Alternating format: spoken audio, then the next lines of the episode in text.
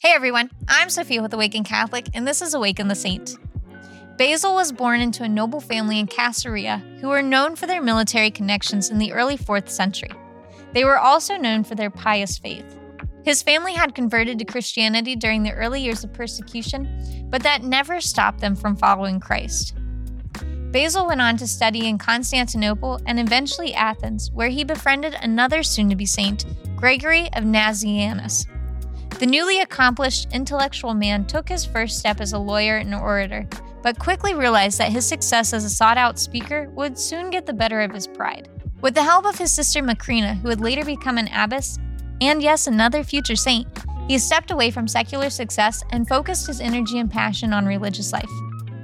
Much like how Saint Benedict of Nursia influenced the monastic life in the West, Basil did the same for the East. With the help of fellow brothers, he established monasteries throughout the region and would eventually come face to face with Arianism as so many other famous saints of his time. It was evident that Bishop Dionysius of Caesarea was more lenient toward the growing heresy, but eventually Basil reconciled him with the church's true teachings and became his presbyter to assist the bishop's successor Eusebius.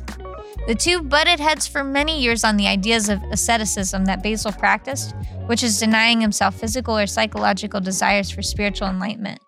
Regardless of their personal preferences of spirituality, Basil was seen as the best fit for the next bishop of Caesarea after Eusebius' death in the year 370. This was when the real work began.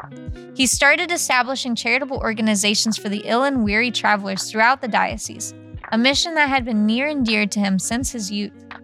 He was also able to put his family's involvement with the military to good practice. With his background, Bishop Basil was able to strategically place his allies like St. Gregory in regions all around the diocese.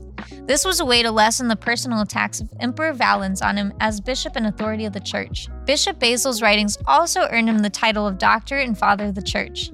Most of his writings came from the heart of a humble monk and priest, usually focusing on the power of community and fraternal love as opposed to solely living in isolation. While moments of solitude have their time and place, there's truth that we weren't made to navigate this crazy world alone.